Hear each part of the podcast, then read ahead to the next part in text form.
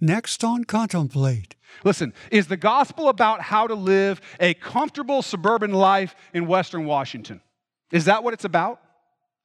Because if everything we get from Scripture and every verse that we have on our coffee cup is really just making us feel good about that, we're probably missing something about the big picture and the eternal picture of what Jesus is trying to do in transforming your life.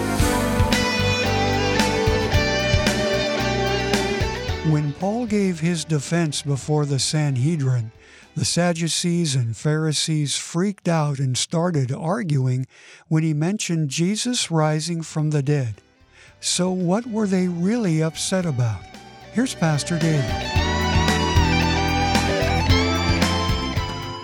What is it that these guys were rejecting about Jesus? They certainly, nobody would reject the idea of heaven and eternal life and forgiveness of sins, grace and peace. That's not what they were rejecting, right? They wanted all those things. Everybody wants those things. Everybody wants those things. But they didn't like the terms. They didn't like the terms because the terms said, give up your power and become a follower of Jesus Christ, the Messiah. Give up your traditions and follow Jesus. And so, while the promise of the Messiah was something great, the cost to them that they saw was something apparently greater. It was a lot to give up for these guys. And so, whether they were the Sadducees that almost became sort of like these nationalistic deists, believe in God, but he's not really involved. Or whether it's these Pharisees who became these very traditional, traditionalistic, I don't know if that's a word, uh, traditionalistic guys that were uh, all about legalism and rules and traditions. Whatever it was, the one thing that they both agreed on was that they didn't like Jesus. They didn't like Jesus, and Paul is caught in the middle of this. And, and one of the things that I think this brings to us and just brings home is do we, do we sometimes take Jesus and put him in our own image? Do we sometimes get caught up in the things that we like, the things that make us comfortable, and interpret Jesus the way that we want to? See, these guys were all convinced that they were following the Bible. They were all convinced that they were following Scripture. They believed that they believed the things that the Bible said, like we do. But both groups had missed the Scripture so thoroughly that when Jesus, the Son of God, was in front of them, in front of them. They missed him. Now, let me ask you are we so smart and so sinless and so perfect that we couldn't do the same thing? These guys were serious about it. They spent their lives in it. They're reading the Bible more than most of us, probably, okay? They had a lot of it memorized. We got to think about this. See, Jesus speaks into our lives through his word and challenges our assumptions and challenges the way we think uh, uh about the way we should live our lives. And we have a couple of options for how we deal with Jesus. All of us do. Like Paul, we can live our lives for Jesus as he calls us to, whatever that is. Or like the Pharisees and the Sadducees, we can listen to what we want to and interpret the Bible and Jesus calling for us in sort of our own image. We've got to ask ourselves who are we listening to? Are we listening to ourselves and taking that, that to this? Or we're listening to Jesus and taking this to that? I, I don't know. Sometimes we got to think about it. Do we read the Bible in a way to justify our own assumptions sometimes? Or do we read the Bible and take it for what it says? See, the Bible should make us uncomfortable. It should make us uncomfortable. It should push up against our assumptions and our lifestyles constantly. There should constantly be the scandal of, of it pushing up against us, of us having to face what it really says. And you got to ask yourself, what is the Bible doing to challenge you? right now in your life?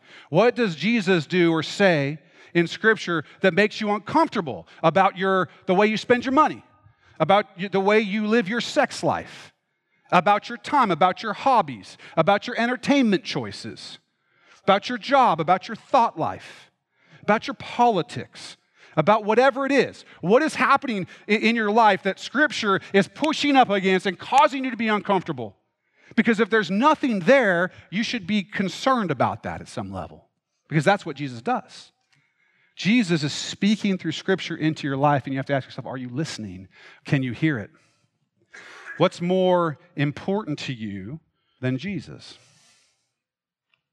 If you're studying your Scripture, if you're reading the Bible, if you're pouring yourself into Jesus, letting Him pour into you, you should be getting constantly shaken up shaken up.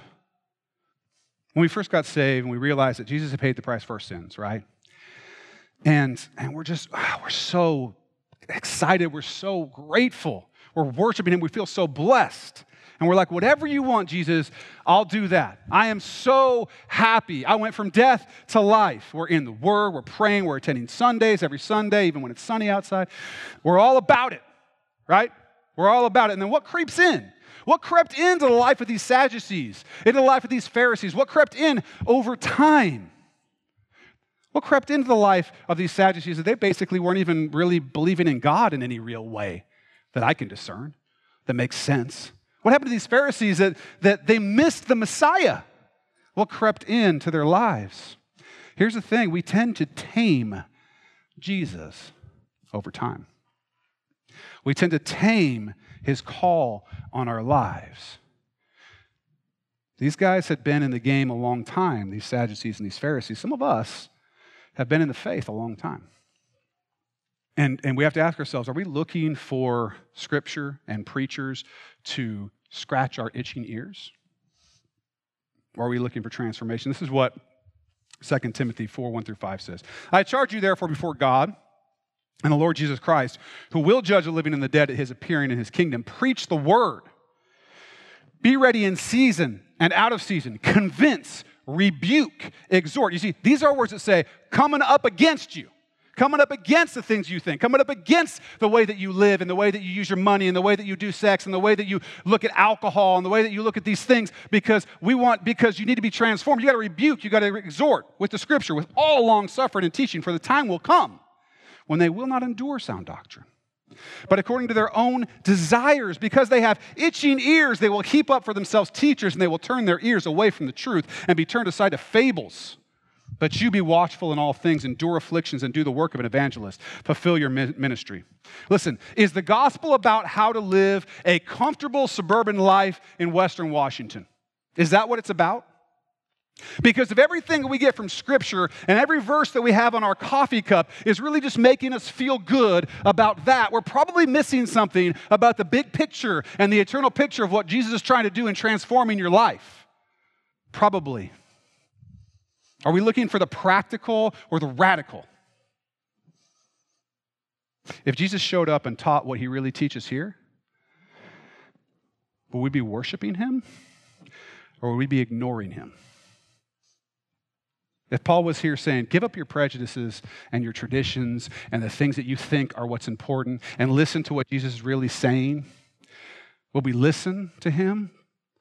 Will we follow what he's saying or will we try to pull him apart into pieces like the Sadducees and the Pharisees. As an, uh, as an attorney, I negotiated a lot, did a lot of negotiating. So when I would go with a client into um, you know, a mediation or a negotiation, uh, sometimes there would be, I would say often there would be what I would call non negotiables. Okay, so my clients told me ahead of time listen, I'm not selling that painting for less than $10,000. Or if it's an employment, you know, I'm not going to work on Sundays no matter what. Okay, these are non-negotiables. People use other words; they can be called non-starters, preconditions, issues that are sacrosanct, uh, which almost sounds religious, right? Um, essential conditions, whatever it is. Basically, it's you can have all this, but don't touch this. Don't touch this thing. That's not up for negotiation. So, if you have any of these non negotiables in your life that you keep from Jesus, then I could tell you very easily what's more important than Jesus in your life. If we interpret Scripture and Jesus in order to justify our non starters, those things that we keep from Him, it's okay that I do this over here because fill in the blank. Fill in the blank, right? Then, then we start interpreting Scripture that way, and we start to become just like the Pharisees and the Sadducees, where we've twisted the Scripture and you're going to miss it all. You can't twist it at all and expect to get the same place. Those of you who are math people, what happens if I turn a line by one degree? What happens 10 miles down the road? How far apart are they? You don't have to give me the real answer. Julie's working it out in her calculator. It's okay. it's a long way. These guys, they believed in this. They read it, they memorized it, but they had twisted it to justify their own prejudices. And by the time it got from the prophets a few hundred years to when Jesus the Messiah showed up, they were so far away from what the original scripture said they couldn't even see the Son of God. And how much are you willing to twist to justify your non starters? How much are you saying, you can have all this, Jesus, but don't touch this thing? Because the second that you do that, you start twisting this. You have to. There's no other way, right? We make Jesus in our own image. We're like, oh, well, that doesn't apply. This New Testament passage doesn't apply anymore. It was a different culture. That is, oh, really? You were there, huh? Jesus didn't really mean those things. Maybe he shouldn't have put him in there then. Or, you know, whatever it is. It's all too complicated. Basically, we all just need to be good. Good meaning whatever I think is good, and me keeping my non starters over here. Whatever you're doing, or I'm just not going to read it. Also, a reaction that some people say, some people have. So, what's your reaction when Scripture comes up against you, when the Bible comes up against you about your money, about your sex life, about your marriage, about your work life, your thought life, your behavior? When it says, hey, listen, don't gossip, don't cause division, love your neighbor as yourself, right? Treat your, pray for your enemies, go and make disciples. What are you, what are you, what are your non-starters in there? What are your, oh no, this one's okay. I can justify this one. I can justify that one. We want to see everything from our own perspective. But here's the thing our perspective sucks. That's why Jesus wants to transform us. Your perspective without Jesus is not going to take you somewhere good. You can see where it took the Pharisees and the Sadducees when they wanted to use Scripture to justify their perspective. Jesus is not going to tell you what you want to hear. That's not what he does. He's here to transform you. He's here to transform you. Look, I don't want to transform my body. You know why? Sit ups hurt. Amen? I never say that, but for that, I'll say amen. Listen, it hurts. Working out hurts, not eating Giuliano's pizza hurts. It is painful. It is painful to transform your body. Listen, it also hurts to love your neighbor like yourself when you want to be selfish. It also hurts to give the money to the, the neighbor who's suffering and in need instead of spending it on a new Xbox because you don't get that Xbox. Yeah, it hurts to be transformed. Oh, but it's beautiful. And for those of you who the Lord has been transforming, you know that to be true. And yet, still, somehow we find ourselves caught up in this.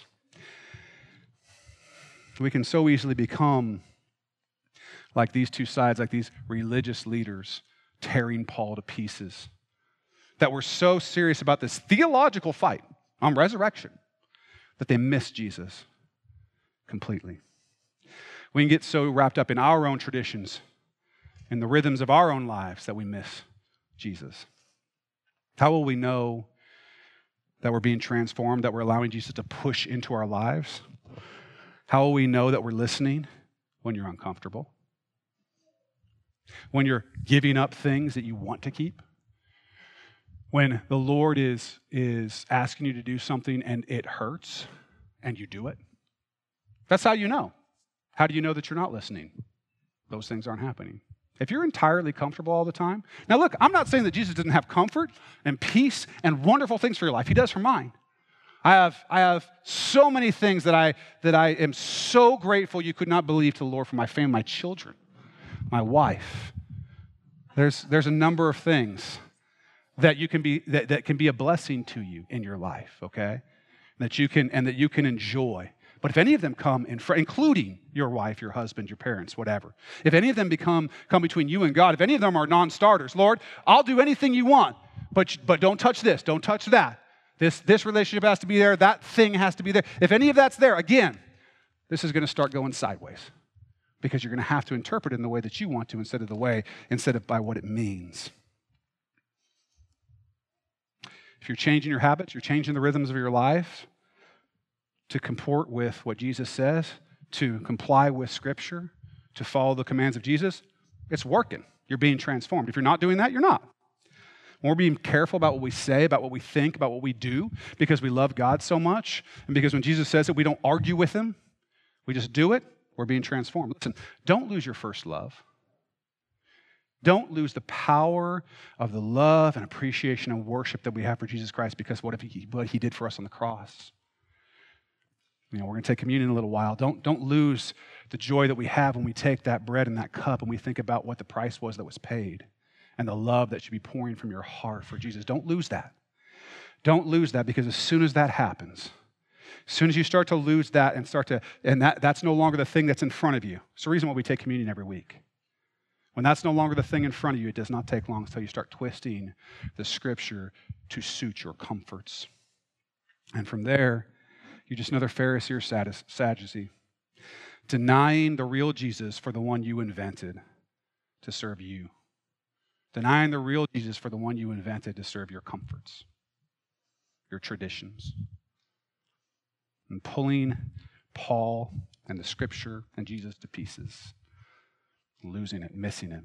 God's your father. He's your father. He loves you. If you're in Christ, you have a father that loves you. You need to let him be your father, let him teach you, let him change you, let him transform you. You got to have that love for your daddy, for your father.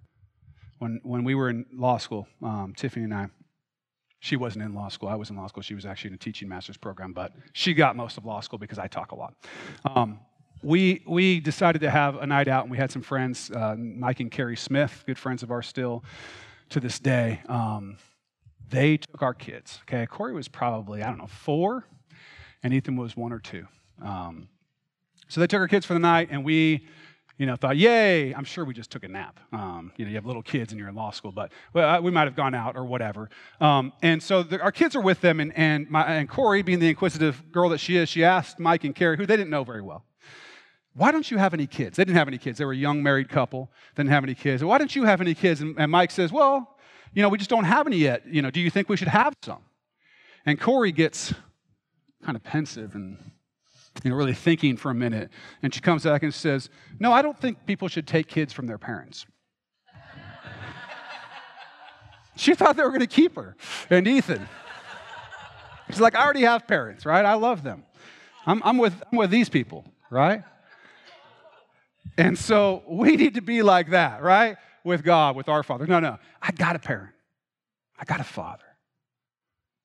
I got a father. He loves me. When he, when he comes up against me with these things, it's for me. It's good for me. It's good for him. It's good for us. It's good for my neighbor. It's good for my family. It hurts, yes. Transformation hurts, but it's good for me. And I know that if I try to start interpreting things and start doing backflips around Scripture to make people happy or to not offend somebody, to, to comply with the, what, what society is saying you ought to do so you don't offend anybody, and you got to follow this line, or you don't want to offend yourself, let's be honest. If you start doing that, man, you aren't, you aren't looking to your Father. You aren't trusting Him. You aren't trusting Jesus. You're trusting you. We cannot see Jesus in our own image. We cannot. We need to let Him conform us to His image. Powerful lesson today, wasn't it? Now, if you have questions or we can help you to get a right perspective and relationship with Jesus, please call us at 360 885 9000 or use email info at axchurchnw.org. And if this kind of no nonsense Bible teaching is something you'd like more of in your life, come see us at Axe Church this Sunday morning. Get all the info you need at axchurchnw.org. Thanks for listening, and I hope you'll check out our next episode for more with Pastor David Robinson here on Contemplate.